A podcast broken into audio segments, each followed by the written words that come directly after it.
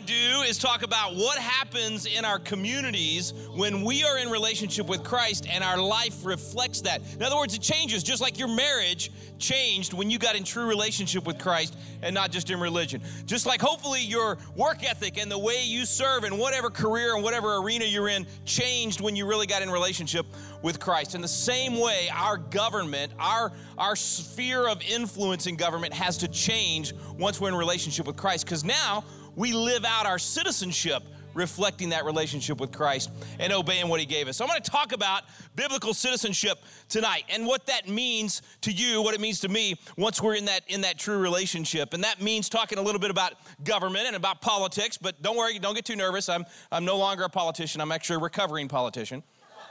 I go to a Tuesday night meeting every week. Yeah, get up say, I'm Rick, recovering politician. I just want y'all to know I'm three years clean off the ballot, just so you know. Uh, my wife's very happy about that. But uh, no, we need more patriots in the world of government, not just politicians, right? And there's a difference. That actually means something. See, a politician is only thinking about the next election. Everything they do, they're trying to get reelected. A patriot is thinking about the next generation, and everything they're doing, they're thinking ahead to what's best for that next generation a biblical worldview says that we must think generationally. It's not about thinking selfishly what's in it for me. It's about how can I serve the community and how can I bring biblical values into this. So that's exactly how we're going to look at biblical citizenship in modern America. How do we do this? In our particular system of government. And once we have that relationship, how, is it, how does it get reflected? So let's look at the Great Commission. What does he actually tell us to do? Once we have that relationship with Christ, he says, Therefore, go and make disciples of all nations, baptizing them in the name of the Father and of the Son and of the Holy Spirit. And this is the part we're going to talk about tonight teaching them to obey everything I have commanded you. Now, this, is, this means that we're not just believers in Christ, we're followers of Christ. We're actually following his commands. Now, let me sidetrack just for a second because I know when I use that word commands, our, our, our culture today, we don't like that. Immediately we're like, wait, wait, wait what do you mean commands? Uh, Ten Commandments sounds like a bunch of rules, sounds like somebody's trying to tell me what to do, and, and, and I'm, I'm, I'm, you know, I'm not going to get to be free and do whatever I want. And that American individualism says freedom means we can do anything and everything that we want. That's a distorted view of freedom, but, but that's kind of our attitude initially. So, so let me just try to attack this in a couple of ways and get a couple of our misconceptions out of the way first before we dive in into the details. Um, I used to be that way. I, I, used to hear people talk about the Ten Commandments or different things that Jesus commanded us to do, and my immediate reaction was very negative. I wasn't surrendered or submitted to Him. I wanted to live my, my own life. And, and I've finally come into the understanding that the Ten Commandments are actually a gift to me that, that Jesus' commands and his teachings are actually a gift so that I can get the best out of life. Uh, I think we've been lied to many times in our culture that, that if we actually do what Jesus said to do, that it's not only right, that it actually works best. See, we've been told that if you follow those things, you're having to give up your true self or not be your true self. Think about who Jesus really is. He, he, he made you, He's the master, He's the designer. He knows how your brain works. He knows how your heart works. He knows how our emotions work. He knows how our interactions work. And so He gave us this great, great gift known as the Word of God that is literally our instruction manual for life. So it's not this command and control thing, it's literally a gift saying, You want the best out of life? Let me show you how you how you get that. I, I love the whole comma thing. Where'd that gal go? She, uh, I love I, love I like that in John 10 and 10 as well, right? He came to give us life, not period, comma, and life more abundantly. Well, if we want life after the comma, we got to follow the commands, the formula that will get us there. I, I, I, I, used to, you know, like I said, uh, react very negatively, negatively to that. And I heard this great story that, that I think is a good analogy on this, so I'm going to share it with you. Now, look, I'm a, I'm a Texan. And so, as a Texan, I, am a good Texan. I drive a pickup truck, all right? And so, my pickup truck, it happens to be a Dodge Ram. It's actually my wife's truck. I just get to drive it once in a while. But my, my wife's beautiful new Dodge Ram uh, 1500 pickup truck when we got it, we got home and we looked in the glove box, and, and guess what was in the glove box? A manual, yeah, owner's manual. And, and guess what this owner's manual was designed to do? It was written by the people that actually created the truck, designed the truck, engineered every little thing about the truck. And here they were telling me hey, if you want your truck to last long, if you want it to run well, if you want to get the best, the life after the comma, out of your truck, follow the instruction manual. And here's how I could have responded. This way I would have done in my former life. I'd have been like, hey, this is my truck. I'm gonna do with my truck what I wanna do with my truck. I don't care if you were the manufacturer, it's my truck now. I get to do anything I want with my truck, and nobody's gonna tell me how to drive my truck or take care of my truck. And then I would have driven down to the gas station and I said, you know, maybe that instruction manual I threw out the window might have said to put gas in this truck, but this is my truck. I'm putting diesel in my truck because I like diesel better. How far do you think I'm getting out of that driveway? Not very far. In fact, it's probably going to turn into a Chevy after that. Um, but, but the point is that the people that made the truck, the manufacturer, the creator, the inventor, the designer, knows how the truck works best, and I would be wise to follow that instruction manual. It's the exact same way in life. God has given us this great instruction manual that allows us to have the best relations possible, that allows us to have the best society possible if we follow the instruction manual. So if we can, let's set aside that thing of we don't want commands, we don't want to, we don't want to be told what to do, and let's look at it more of, hey, here's the instruction manual. Trust me on this, you're going to get the life after the comma if you follow that. And then let me address one other thing before I go further, and that is when we talk quote unquote politics or, or government, and then it gets into policy, and then you got to start talking about what's right and what's wrong, and what's the best thing to do, and can you legislate morality, and all those questions. And let me just tell you, as a former legislator, every bill that ever gets passed by any legislature or by Congress is legislating morality every time you're making a decision about what is right or wrong. I don't care if it's speed limits, if it's taking someone's life, murder, whatever it might be, you're legislating morality. You're saying this is the moral right or wrong, and the law must reflect what is right and not what is wrong. And the more that the law reflects moral absolutes and the higher law, the better the community's gonna benefit. So we're always gonna legislate morality. But then that brings up the next question. Here's the real popular one in culture today. As soon as I start talking about this stuff, I start getting the, hey, wait a minute, you're not judging me now, are you? Hey, you know, the Bible says, judge not lest, lest you be judged. Most often quoted Bible verse in America today, usually by non Christians. Two Christians on Facebook in some debate about what's right or wrong, right? You're judging me, which my response to that is always, wait, are, are you now judging me because I was judging you? wait, the point is, the Bible does not say, it's not only the most quoted, it's the most misquoted Bible verse. God is not telling us to not have discernment. He's not telling us to not judge. He's telling us not to judge self righteously and hypocritically. In other words, don't stand there and say, hey, what you're doing is wrong while I'm doing the same exact same thing, right? And not in any way submitting to God to try to change it in my life. Can I just tell you right now, and every one of us could say this, I am a sinner just like anyone else. I needed a Savior. I have to every day fight against lust, against uh, pride, against selfishness, against anger, against all of these things. That is what we all face. And the Great Commission is, I still got my trucks up there, sorry about that. Um, the, the Great Commission is, is actually the fact that He gives us this manual to be able to overcome all of those things. So what we're saying when, when I say when we when we don't allow this judge not lest you be judged to, to, to make us cower away and not even stand for righteousness or truth or speak truth into a culture is we've we've neutered the gospel. We've neutered the message that actually is salt and light in a community. Salt is not just us going out and, and, and, and, and just saying things. Salt is actually preserving the culture and bringing out the best flavor of the culture. So when the church is no longer speaking that truth into the culture, we are condemning that culture to have to live with the bad consequences of bad decisions because we didn't sow into it the best things that would bring out the best flavors. That make sense?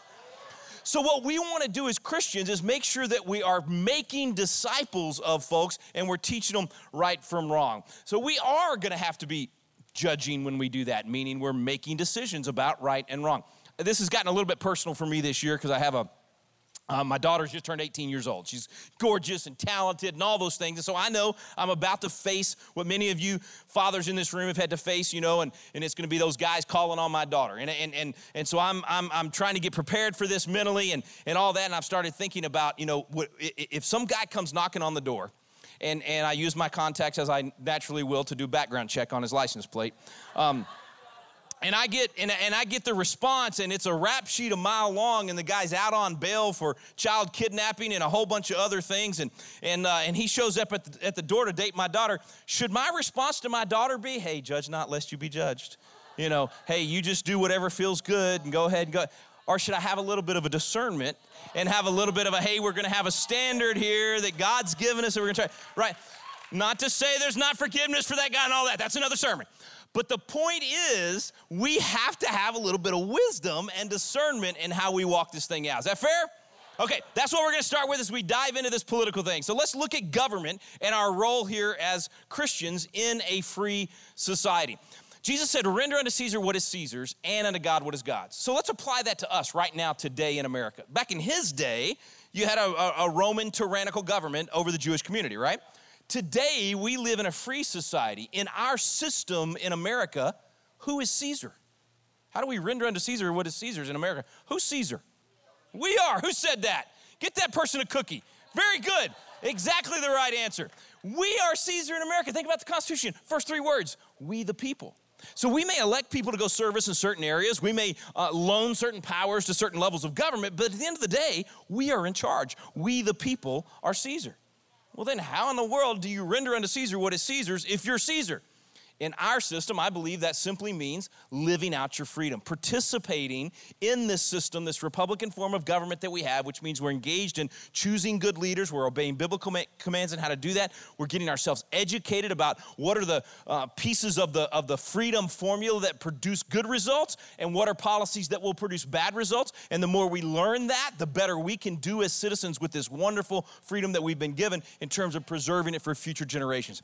So, rendering unto Caesar what is Caesar in our culture means we've got to get engaged. We've got to start paying attention to what's going on. Let me show you how not to do this. All right, this is where I, am going to give you the bad first of how we've messed up as a culture, and then hopefully give you a few things to walk away with in terms of how to save the culture and and and and do our duty under the under the Constitution and under the Bible. This is in Psalm 78, and this is going to describe in some ways what has happened in the last 60 years or so here in America, and it has to do with whether or not we're teaching truth generation after generation and teaching God's word and and a providential view of history. In other words, showing where God's hand has moved in our culture in good ways, how it's made us a more perfect nation, how our nation was even founded in the first place. Here's what he said in Psalm 78 Give ear, O my people, to my law, incline your ears to the words of my mouth. I will open up my mouth in a parable, and I'll utter dark sayings of old, which we have heard and known, and our fathers have told us. We will not hide them from their children, showing to the generation to come the praises of the Lord and his strength and his wonderful works that he hath done. He has established a testimony in Jacob and appointed a law in Israel, which he commanded our fathers that they should make them known to their children. That's the key in what I'm trying to show here is we've got to make this known to the next generation. That the generation to come might know them, even the children which should be born, who should rise and declare them to their children, that they might set their hope in God and not forget the works of God but keep his commandments. See, if we don't teach each generation of Americans God's role in America and what godly principles are and how godly principles produce good results and principles that aren't godly produce bad results. If we're not doing that, if we haven't taught that for now three generations, we're going to live with the results of that. Because as a people, as a culture, as a society, we're not going to keep his commands. We're not going to apply the Bible to our culture, and then we're going to have to live with the bad results. He said, it might and might not be as their fathers, a stubborn and rebellious generation, a generation that set not their heart aright and whose spirit was not steadfast with God. The children of Ephraim, being armed and carrying bows, turned back in the day of battle. Now you may say, what's that got to do with us today?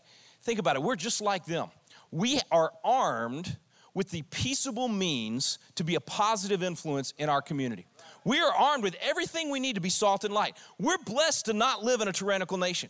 We're blessed to not have to uh, cower and hide and worship in hiding and not be able to live out our faith. We live in a nation where we can take everything we're learning on Sunday and take those lessons uh, from God's word and go out there and live them in our community. And yet, like Ephraim, in so many ways, the church out there is hiding and not engaging in the battle. Part of why I love C3 is because you guys think outside of the four walls. Just like you were saying, it's not about just having religion inside the four walls, it's about taking this relationship and showing the people out there how they can live that life after the comma. That's what we need more of. That's what C3 is doing. We need to see it happening all over the country. Last part of this one They kept not the covenant of God and refused to walk in his law and forgot his works and his wonders that he had showed them. Marvelous things did he in the sight of their fathers in the land of Egypt in the field of Zoan. He divided the sea, caused them to pass through, and he made the waters to stand as in a heap. In, the daytime also he led them with a cloud, and all the night with a light of fire. He clave the rock in the wilderness and gave them drink as out of the great depths. He brought streams also out of the rock and caused waters to run down like rivers. In other words, he's recounting all of the wonderful, awesome, miraculous works that God did. We used to do that in America, but now we don't. We no longer retain the knowledge of God and the great things that He did in our nation. And they sin yet more against Him by provoking the Most High in the wilderness. We will not hide them from their children. That's what I'm asking you to change. Let's not hide God's work from our children and from the next generation. We got to make it known to our children. That's why we have to teach these things. We have to use the talent that we've been given. See, I think about the parable of the talents, and I think it applies to this particular message in terms of citizenship and freedom. I think freedom is a talent that we've been given. And just like in that parable, you remember there was three of them, and, and, and two of them really worked the freedom. They, they lived it. They, they worked the talents. They multiplied them. They doubled them. And the master came back and said, well done, that good and faithful servant, and made them uh, uh, rulers over cities and all those things. What'd that other one do? Buried the talent, right? Took that talent and said, I'm not going to participate because I'm afraid.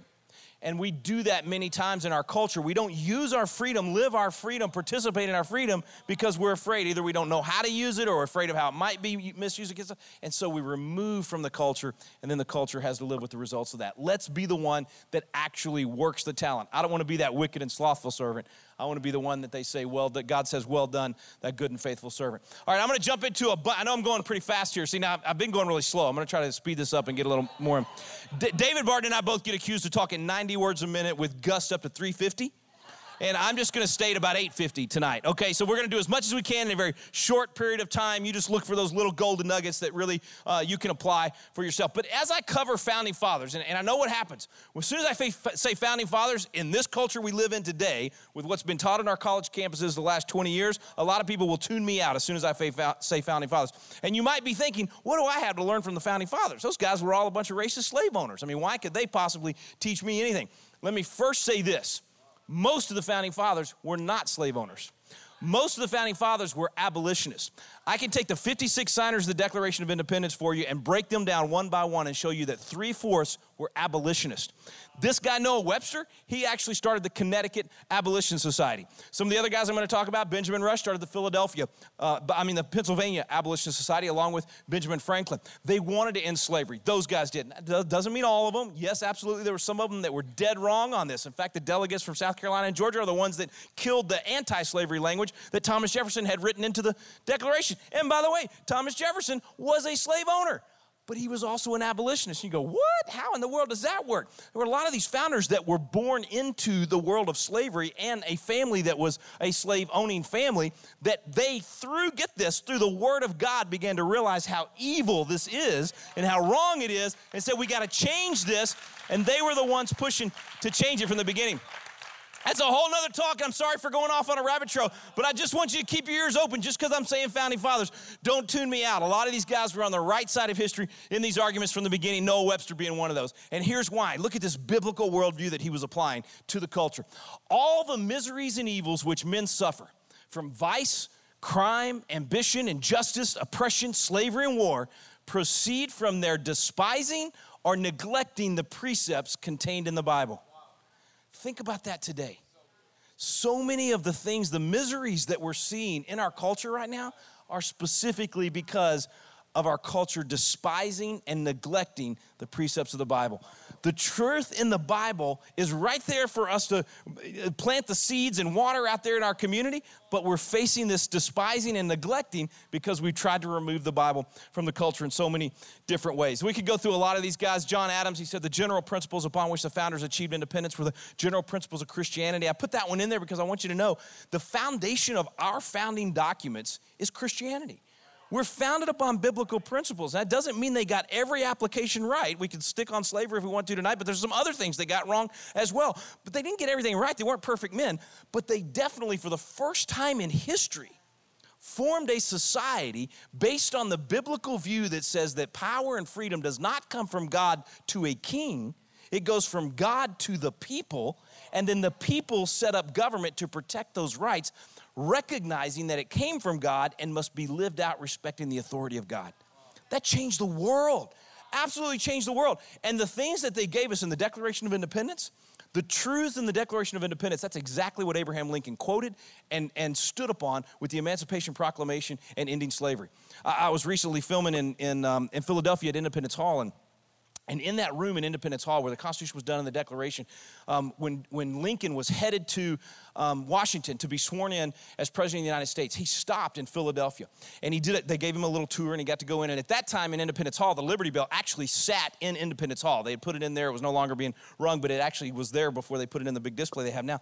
And, and he's in there and he's, and he's looking at all this stuff and he's literally basically saying um, that he was getting chills because he said, What those men did when they wrote the Declaration of Independence, that every political thought and conviction that he had came from that Declaration of Independence. And it was upon those principles that he was going to fight for as president. And he actually said this. This is so creepy. He said, he said, I would rather be assassinated than those principles be lost in America those are the things I'm going to go fight for. And look, of course, five years later, he was assassinated, and he came whenever he uh, um, was, uh, whenever they were taking his body back, he lied in state there at Independence Hall, and 85,000 people came by to pay their respects. I tell you that just to say that the principles were right in the Declaration of Independence. We hold these truths to be self evident that all men are created equal, that they're endowed by their Creator with certain unalienable rights, and among these are life, liberty, and the pursuit of happiness. Those truths, it took a long time to actually apply to all Americans, but that's how we got there because of those principles being done. And those principles in the founding documents, based on the Bible. Here's what Benjamin Rush said, one of the signers. He's right there with his little circle around him. Uh, I mentioned earlier, he founded the, the Pennsylvania Abolition Society. He looks really funny up there, doesn't he? That's guy. Um, he founded the Pennsylvania Abolition Society, and he founded the Philadelphia, uh, Pennsylvania Abolition Society and the Philadelphia Bible Society. These guys started dozens of Bible societies. How many of you ever been told the, the founding fathers were all a bunch of atheists, agnostics, and deists? You ever heard that? These guys were supposedly all atheists. They were starting Bible societies, they were doing prayer proclamations, all of these things that clearly proved they weren't atheists. Rush was one of those. Here's the way he put it Christianity is the only true and perfect religion. And in proportion as mankind adopts its principles and obeys its precepts, they will be wise and happy. He's saying, in proportion to how much we take God's word and apply it to the details of our life, in proportion to that, that will be our level of happiness. We get the life after the comma if we put the formula in place and apply the principles that He gave us. He said, The gospel of Jesus Christ prescribes the wisest rules for just conduct in every situation of life. Every situation. That means there's nothing in our life the Bible doesn't apply to. I bet you would never walk away from church on Sunday morning and say, Man, that was that was a great sermon. I mean, that was really, really good, preaching about family and how to treat your spouse and how to sacrificially love your spouse and, and all of those things. That's so good. And driving home with your wife, you say, you know, baby, that was a great sermon, but I, and I really wish we could go home and apply it. But there's a separation of church and home. You, you mean y'all don't do that? You know, I mean, what, what, what, what about if the sermon's all about how to, you know, a good work ethic and you serve well in your community and how do you treat your employer? Or if you're employer, how do you treat your employees and all that good stuff? And you say, man, I wish I could use that at work tomorrow. But separation of church and work. Why in the world, we wouldn't do that. Why in the world do we say separation of church and state? I can't apply the Bible to what my society and my community looks like. We've allowed a lie to remove us from those things. And Rush is saying exactly that. He's saying the more we take the Bible and apply it to all of these areas, the more we get the benefit. Happy they are who are enabled to obey them, meaning those biblical precepts, in all situations. The Bible contains more knowledge necessary to man in his present state than any other book in the world. By renouncing the Bible, philosophers swing from their moorings upon all moral subjects. It is only it is the only correct map of the human heart that has ever been published. I love that. Map of the human heart. It's just like we were saying that instruction manual. He knows our emotions. He knows our thinking and therefore he shows us in the map how to best maneuver in life and that's why we want to use it in every area. The only means of establishing and perpetuating our Republican form of government. So this one here is what I'm really supposed to be talking about tonight is why how do we apply this relationship with Christ in our spheres of influence in government? The reason is because you cannot have, Benjamin Rush is about to tell us, you cannot have a free Republican form of government without applying the Bible. you will eventually lose your liberty if you remove the Bible from the culture. Here's how he says it the only means of establishing and perpetuating our Republican forms of government is the universal education of our youth in the principles of Christianity by means of the Bible. Why is that? Because think about this. We can, we can say that we're a free society, but if we are not a moral society, if there's no morality outside these doors right here, we can't make it to our car without being raped, murdered, stolen from, whatever the crime might be. And then, if we want to stop that from happening, if there's no morals in the society, we have to have government become so big in order to stop us from killing each other that then we have a police state and we move into tyranny. So, the only way that this representative form of government, a Republican form of government, is going to work is if we have self government. If we are learning to apply the Bible to our, our lives, then you get freedom. So, I, I, told him this morning, I know I'm frustrating you because I'm going 100 miles an hour and you're so used to clapping and amen and after every sentence or two. And so I, I, am getting a kick out of this because I'm watching you guys and we'll, we'll, go, we'll do something, a good quote, and you'll be ready to clap. And it's like, eh. and, then, and then I keep going. And then, and then, so in a second, we'll just pause for 20 seconds and you can just, just clap. But, but if, I don't even remember what I was talking about. Oh, I know what I was talking about. So, so if, if you.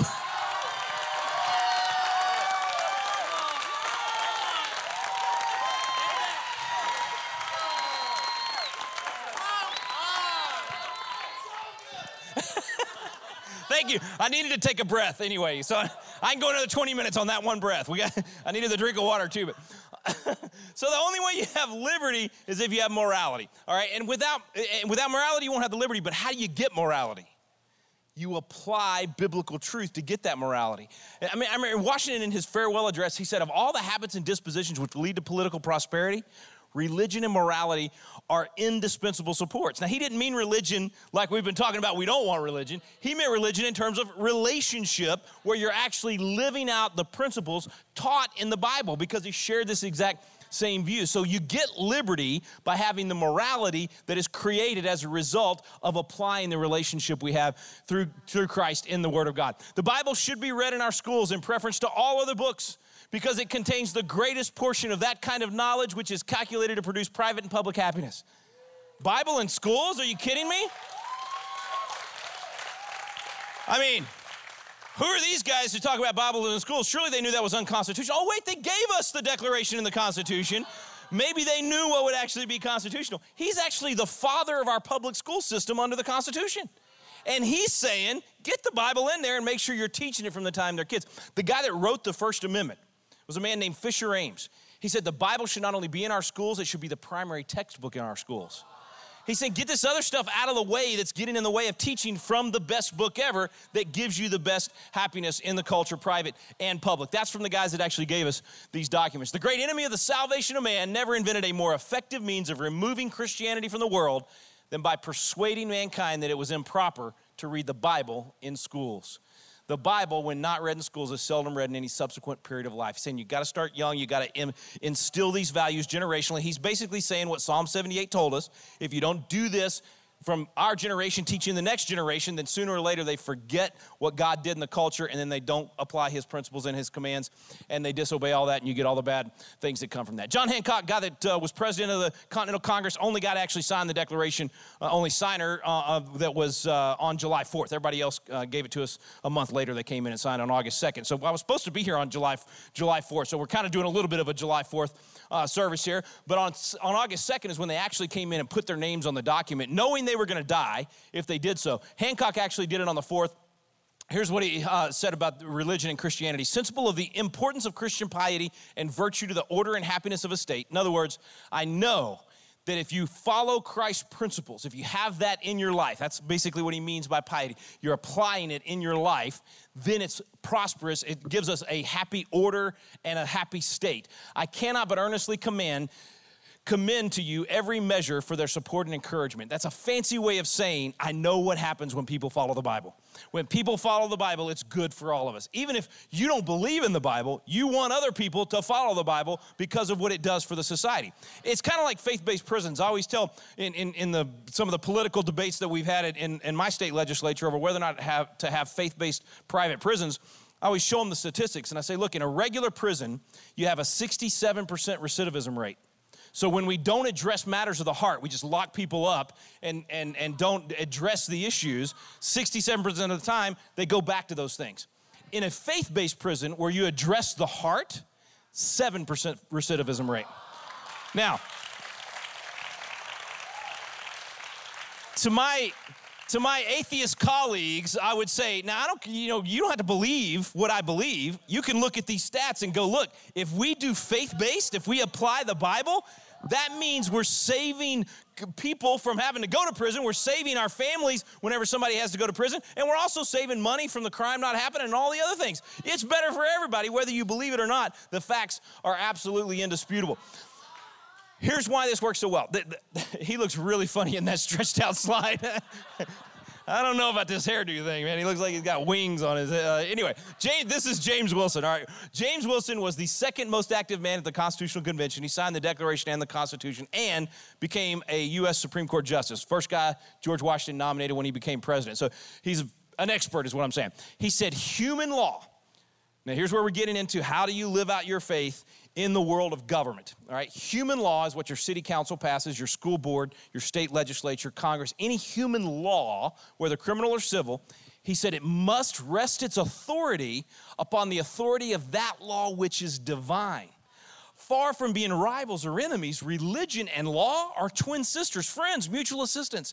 Indeed, these two sciences run into each other, meaning they're like a couple of oxen pulling together to create a synergy that gives us a good society and a good culture. So you don't remove religion, you don't remove what God's word says about how a society works. You actually infuse it within the culture, and then you're going to get a much better result. Here's what some guys at the University of Houston did. They, re- they went and studied all the founders' quotes, and they said, who did these guys actually think, uh, who, did they, who were they thinking about, and who were they learning from when they came up with these amazing founding documents that produced such a free world? And they found that Montesquieu was the most often quoted individual. Blackstone was second, and then John Locke was third at 2.9. And Locke, by the way, I've got uh, Richard Henry Lee is the one that made the motion for independence there in the Continental Congress in 1776. And Lee says that Jefferson, when he wrote the Declaration of Independence, he literally copied almost everything directly from Locke's two treatises of government. Well, I've got a, a 1774 version of his two treatises of government. It's 406 pages long. In 406 pages, John Locke quotes almost 1,500 Bible verses. That's three to five Bible verses every page where John Locke is saying, You want government to work well? Here's what the Bible says about it. You want this part of government to work well? Here's what the Bible says about it. That's where we came from. But even with all of that, look at this. They quoted directly from the Bible four times more than they quoted from anyone. The founders were into God's word. That's how they ended up designing what we have. In fact, you look at the Constitution, and they quoted Phrase after phrase out of the Constitution they said came directly from the Bible. Even the way we elect our representatives right now, we have what we call a Republican form of government, and we choose out leaders, just like Exodus 18:21 says. Choose out from among you leaders of tens, fifties, hundreds, and thousands. That's local, county, state, and federal government. And then it tells us how to choose them. You choose able men such as fear God, men of truth, hating covetousness. Four requirements there. Are they capable of doing the job? In other words, I, am not voting, I'm, I'm not willing to vote for somebody that doesn't actually have a decent chance of going in and doing a decent job. I want someone that also fears God, that has a biblical worldview, so that when they get into government, they can look at this thing in the context of how God designed us and what His instruction manual says. So you can go through that whole list, but they said we based that right out of Exodus. Our separation of powers, yeah, Montesquieu was writing about it in Spirit of Laws, but they said we based it on Jeremiah 17 9. Jeremiah 17 9 says, The heart is evil, no man can know it. So you might be a great guy, but if I make you king or we make you king, you've got evil in your heart you don't even know is there. And so if there's no checks and balances on you, that's a dangerous situation. They were studying history and they knew that, and they were studying Jeremiah 17 9, and they said that's why we have separation of powers. That's why we have three branches of federal government. That's why we have a vertical separation and a horizontal separation. That's why we have state, local, and federal. All those things based on the Bible. Our government is based on that. Uh, James McHenry founded the Baltimore Bible Society. Said, Bibles are strong protections. Where they abound, men cannot pursue wicked courses and at the same time enjoy quiet conscience. Big fancy way of saying, you know what? If Bibles are permeating the culture, then when someone commits a crime and they do something that's wrong, their conscience is going to be pricked. The Holy Spirit's going to prick their conscience because truth is so well known, they know what they did was wrong. That's very different than a culture that says, do whatever feels good. There is no right or wrong. When you say that and you teach that generation after generation, you create a culture where everybody is a God unto themselves. They decide for themselves what they want to do, and that's what we're facing in America right now is a culture that thinks that anything goes and everything's okay. And it's wrong for us to stand up and say that there's a right or wrong. He says the opposite happens when Bibles permeate a society, then all of a sudden you've got a, a basically a God consciousness throughout your culture and your, and your society. He said, public utility pleads most forcibly for the general distribution of the Holy Scriptures. Not private, public utility means our public, our society will be better if we have a good distribution of the Holy Scriptures. Without the Bible, in vain do we increase penal laws and draw entrenchments around our institutions. Simply means you can pass all the laws you want against hate, against crime, against um, uh, you name it. But he said, you pass all those laws. If you don't change the heart of man, those laws aren't going to do any good. You've got to change the heart of man, and that's what the Bible does. That's why we want it permeating everything that we do. Okay, last scripture I'm going to, this was pretty long though. Let's see what I got. Four minutes. Okay, um, Romans 1. Because it, when they knew God, we used to know God in America and we used to publicly acknowledge Him and publicly proclaim Him. But when they knew God, they stopped glorifying Him as God. So even though we used to know God and publicly proclaim him, we stopped glorifying Him as God 50 years ago and stopped acknowledging Him. Neither were we thankful. We became vain in our own imaginations and our foolish heart was darkened. I know I'm reading this in the present tense because I think it applies to our culture right now today. Professing ourselves to be wise, we've become fools. Is that not a true statement of where we are right now? How many times do you watch those talking heads on television and they sound so haughty toddy and they got more degrees than a thermometer and they're supposed to know it all? They can't even tell male from female anymore. Tell me we hadn't become fools. It changed the glory of the uncorruptible God into an image made like the corruptible man, to birds and four-footed beasts and creeping things. Wherefore God gave them also also gave them up to uncleanliness through the lust of their own hearts to dishonor their own bodies between themselves, who changed the truth of God into a lie and worship and serve the creature more than the creator. Friends, that right there is an indictment of what I would call a radical environmentalist movement that says worship the creator instead of the creator. Now, that doesn't mean that I'm not for taking care of what God gave us. I believe we're supposed to reign and have dominion. That's what the Bible, so that means we take care of it. We preserve it. We, we treat what God gave us carefully and, and, and in good care but it means I don't worship the earth. I don't worship the creation. I worship the creator. And we've been lied to on that one. I'm trying to, what I'm really working on here is trying, I'm trying to offend every special interest group possible. So if you're worshiping a special interest group instead of God, my hope is to offend you tonight. All right. And, and, and if, you, if you're like, if you're like, oh man, he's stepping on my toes, I apologize for that. My intent is to stomp on them. All right, so we want, we want to make sure that we're getting that truth out there, getting loud. Okay, anyway, he said, for this cause, God gave them over, God gave them up to uh, vile affections for even their women did change the natural use into that which is against nature. Now everybody gets nervous because like, oh, he's going to preach against homosexuality. Yep, that one too. And likewise, also the men, but not just that one. Here's the key. See, what we've done in the church for 50 years, we singled out homosexuality and preached against it while we self righteously had sexual sin in our own lives in other ways and made it like that one was worse. Anything outside God's design, the box is sex between a man and a woman inside the covenant of marriage. Anything outside of that is against Holy Scripture, right? So let's not single any one thing out. Let's say we're all sinners. Let's find a way to not just go with our feelings, but actually go with God's Word. Amen? They burned in their lust one towards another, men with men, working that which is unseemly, and receiving in themselves that recompense of their error which was meet. And even as they did not like to retain God in their knowledge, that's what's happened to us. God gave them over to a reprobate mind to do those things which are not convenient. Being filled, now here's the thing this is, this is why I say it's not just one particular sin, it's not even just sexual sin. We're all gonna see ourselves in this list, right? With all, uh, uh, being filled with all unrighteousness, fornication, wickedness, covetousness, maliciousness, full of envy, murder, debate, deceit, malignity, whispers, backbiters, haters of God, despiteful, proud, boasters, inventors of evil things, disobedient to parents, without understanding, covenant breakers, without, uh, without natural affection, implacable, unmerciful, who knowing the judgment of God, that they which commit such things are worthy of death, not only do them, but have pleasure in them that do them. If you don't admit that you're in at least one of those categories and maybe 10 or 12 of them, like I am, then you're lying to yourself, all right? We all fit in that. And what's the cause? we stopped acknowledging God. We stopped retaining the knowledge of God, and so we were given over to those things. So if we come back to teaching these things to the next generation, teaching the truth that's in God's word, showing them how they can apply this and, and overcome those things. And by the way, I forgot to say uh, on this one, because this is one of my, my, my pet peeves on, on, on this, this idea that we can't speak truth in love when we have friends and others that are, that are uh, going against God's word in some way, whatever it is sexual sin, pride, greed, you, you name it.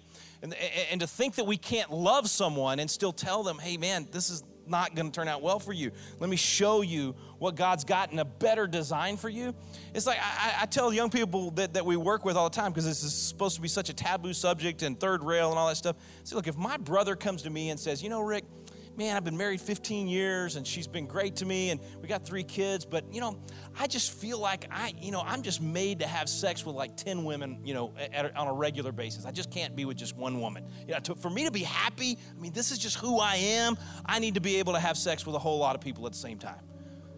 Would it be love for me to say to my brother, hey, you just be who you are? Would it be love for me to say to my brother, hey, have a good. No, uh, love would be, man, don't do this. Don't destroy your marriage and your kids and your life. Let me show you a better way. There is a better way. We all have desires and feelings and things that if we followed those things, we would experience great pain. And so God has given us the truth to show to people in love, but to show that truth and to speak that truth. And our culture will benefit when we do, and our culture will burn when we don't we will lose the liberty that we have if we don't start following God's word and how we treat our neighbor, our justice system, all of those things that are so dear to us. Let me skip over a couple things here. I was going to talk about how we have been uh, pushing God out of the equation, but let me just say what Charles Finney said and how you can be a part of it. Uh, I love this slide because you know, I said earlier about how salt is actually preserving and also bringing out the flavor in the culture. America became known as the city on a hill because it was an example to the rest of the world of what happens when you apply biblical principles and you get the liberty and the freedom and the benevolence and all the things that we've been able to experience as a nation. I, I would argue we're no longer that city on a hill. We're not exactly the example that other nations should be following. We're usually exporting things that are hurting nations uh, rather than the, the, the other way around we can again become that city on a hill if we as Christians and as the church will do our duty under God's word and under the Constitution. Uh, Charles Finney was a guy in the in the Second Great Awakening. It's not John Travolta. I know it's confusing when you first look at the slide, and it's not Justin Bieber either. But um, uh, it's, it's it's Charles Finney. He was starting this style thing in the 1800s. It was actually kind of good dance move. But anyway, he said the church must take right ground in regard to politics. The church must take right ground in regard to politics? Yeah, because here's the deal politics, that's just part of your religion when you live in a country like this, is what he's saying. He's saying when you live in a free nation where we get to choose those leaders, then as a church and as a Christian, if you're not applying God's word, you have boxed off an area of your life and said the Bible doesn't apply. Whereas if you take that view of Psalms 24 1, the earth is the Lord's and the fullness thereof, that it's all His, then when you take part in politics, you're just living out your religion. In other words, it's a part of our duty to our country as it is a part of our duty to God. When we fulfill this duty as citizens, we're actually honoring God, we're obeying God's commands. This is the strong one, though God will bless or curse our nation according to the course Christians take in politics. So, see, I don't want you walking out of here tonight going, that was kind of neat, heard some cool things about freedom. I want you to walk out of here with a little bit of a burden that says that if I'm going to enjoy the blessings of liberty, I've got to bear the burden and the responsibility of obeying God's word to keep it alive.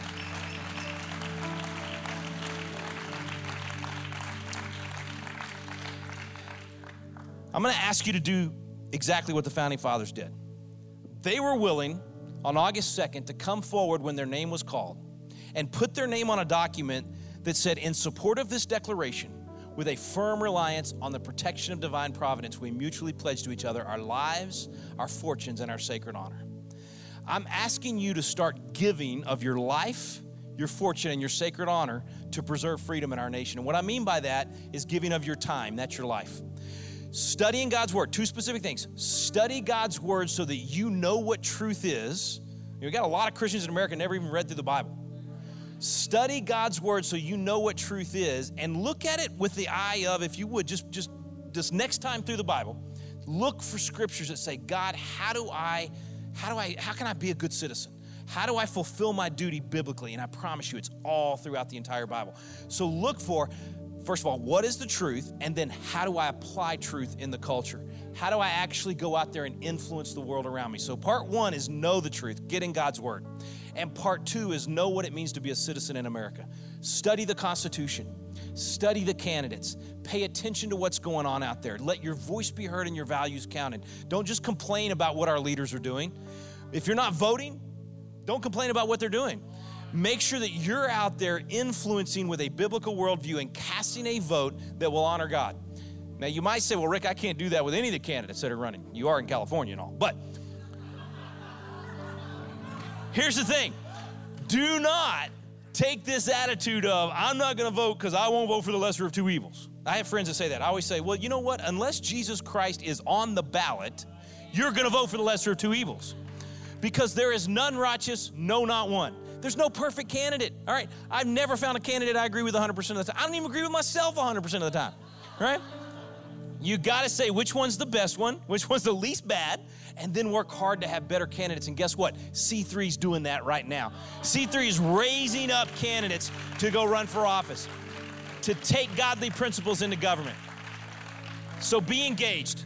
Study God's word, know what truth is, and then go out there and be salt and light in your community. If you do that, I'm so convinced God's not just going to bless our nation, our nation is going to once again bless God. We're going to actually honor God. We're going to actually have a nation that once again has principles that honor Him. I know we all want to be in a nation under God. We all want to be united as a nation under God. That's not going to happen until we are first individuals under God, until we submit to His authority, and then we can go out there and be salt and light and multiply that. I believe if that happens, we will once again be a nation under God. But the good news is, no matter what happens in any election, no matter what happens with any piece of, of policy or legislation, I know where my joy comes from. It doesn't come from who's in the White House or the State House or any of that. It comes from whose I am, not where I am. So we can be joyful about this and we can honor Him in everything that we're doing regardless of what we see around us. Thanks for listening. To find out more about our pastors, team, and what we do at C3 San Diego, go to c3sandiego.com.